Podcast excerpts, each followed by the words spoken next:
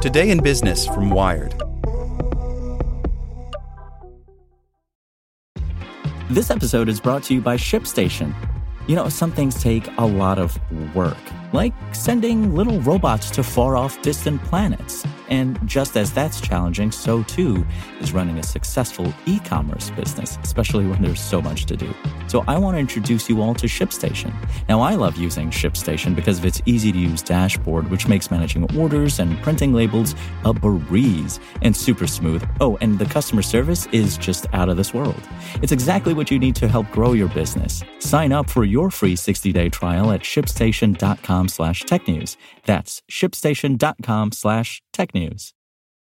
This episode is brought to you by Shopify. Whether you're selling a little or a lot, Shopify helps you do your thing, however you cha-ching. From the launch your online shop stage, all the way to the we just hit a million orders stage. No matter what stage you're in, Shopify's there to help you grow. Sign up for a $1 per month trial period at shopify.com slash special offer, all lowercase.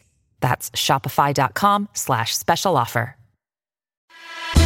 Here's today's spoken edition of Wired. Brought to you by MD Anderson Cancer Center, where a team of nearly 21,000 strong are researching, innovating, and working to end cancer. Learn more about the leader in cancer care at makingcancerhistory.com. Teen love for Snapchat is keeping Snap afloat by Sara Harrison. When 17 year old Emma Logan wants to make plans with her friends, she turns to Snapchat. At this point, it's just the easiest way to contact everyone, she wrote via text. I use it if I'm trying to get them to respond. All her friends have Snapchat, and they all check it more frequently than they do their text messages. No matter how much I hate that, lol. Logan, who lives in Denver, says Snapchat conversations feel more intimate. It is also just nice to see the faces of people. Sometimes she and her friends will just send pictures of their faces to each other. It's good to see them and adds a little more connection than a normal chat or DM, she says. Snapchat isn't Logan's favorite platform. She prefers Instagram because it basically has all my passions. But what's a girl to do? If everyone is on Snapchat, then she has to be too. In one week, she'll get close to 500 notifications from Snapchat, more than twice what she gets from iMessage and Instagram combined. Written off by many after a disappointing stock market debut and Facebook mimicry of its popular features, Snapchat remains a mainstay among youth. You don't have to speak words to talk to someone you want to stay connected with, as weird as that sounds. Lily Klima, a 17 year old from New York City, explains over text. A Pew Research poll from 2018 found that 69% of American teens aged 13 to 17 reported using the platform, trailing only YouTube and Instagram and ahead of Facebook. More than one third of respondents, 35%, said they use Snapchat most often, more than any other social media platform. Dewana Burnett Hollins, 19 of St. Paul, says she spends up to two hours a day on Snapchat and prefers it in part because she can see a friend's face and not just a screen. Thanks to those young, devoted users and investments in its Android app and better ad technologies, parent company Snap is riding a rare wave of investor optimism as it prepares to release its latest financial results Tuesday.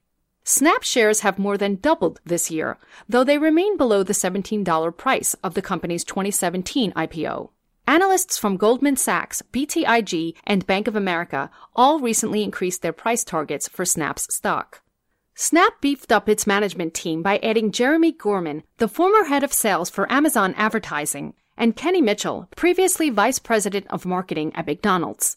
The platform added SnapKit, which makes it easier for other apps to embed Snap's features like filters or messaging into their platforms. Snap also has created a premium ad service called Snap Select, through which advertisers can buy ads in bulk for a fixed rate. Those ads will play during Snap's most popular content, on shows it produces with partners like NBC Universal, Tastemade, and Condé Nast Entertainment. Condé Nast publishes Wired. Advertisers are starting to find a lot more value and utility from advertising on Snap, Goldman analyst Heath Terry said on CNBC. Goldman Sachs also upgraded its rating of Snap stock from neutral to buy. Snap declined to comment ahead of the financial results. Over the past two years, as Wall Street watched the stock plunge and some investors left the platform for dead, teenagers weren't paying attention to the numbers.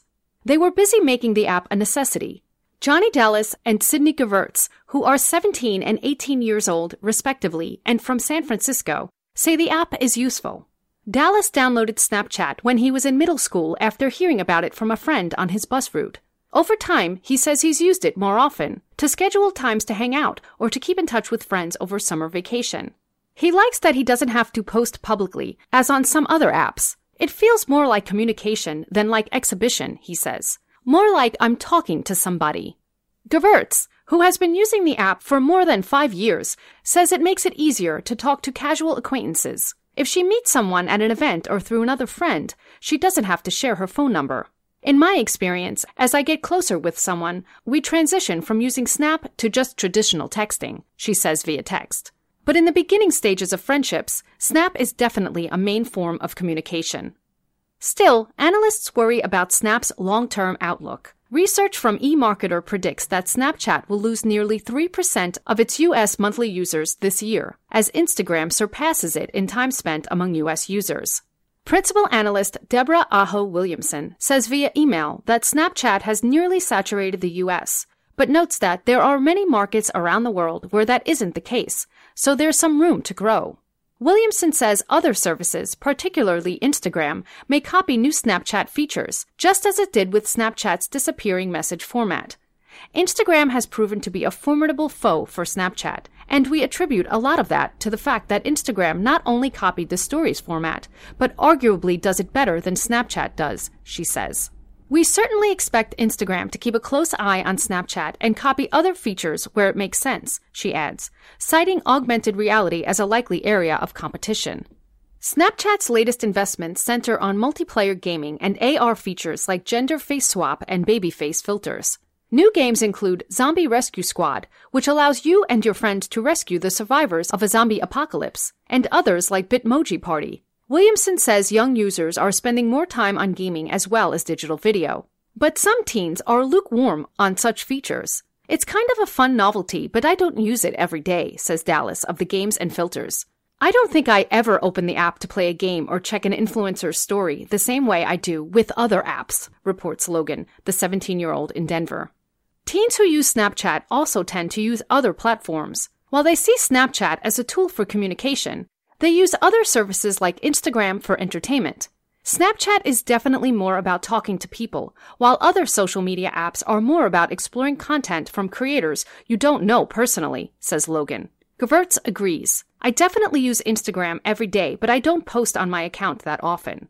Despite Snap's big investments, the biggest draw for new users isn't necessarily that new technology. Sierra Stern, who is 17 and lives in Los Angeles, just started using Snapchat a few months ago. Until then, she says, her parents worried about what she'd see on the platform. Stern isn't racing to follow influencers or to post photos of herself altered, a filter that makes sparkling rainbow vomit appear to cascade from her mouth. She just wants to know what's going on. I can't count how many times Snapchat groups have been made for classes at school, and I've been kept out of the loop because I didn't have the app, she writes over email. The concept itself of temporary content and disappearing messages didn't draw me in, so much as the desire to not be left out and to be in contact with my Snapchat using friends. Want to learn how you can make smarter decisions with your money? Well, I've got the podcast for you. I'm Sean Pyles, and I host NerdWallet's Smart Money Podcast. Our show features our team of nerds, personal finance experts in credit cards, banking, investing, and more. And they'll help you make the most of your money while cutting through the clutter and misinformation in today's world of personal finance. You'll get clarity on strategies to help you build your wealth, invest wisely, shop for financial products, and plan for major life events. Listen to NerdWallet's Smart Money Podcast wherever you get your podcasts.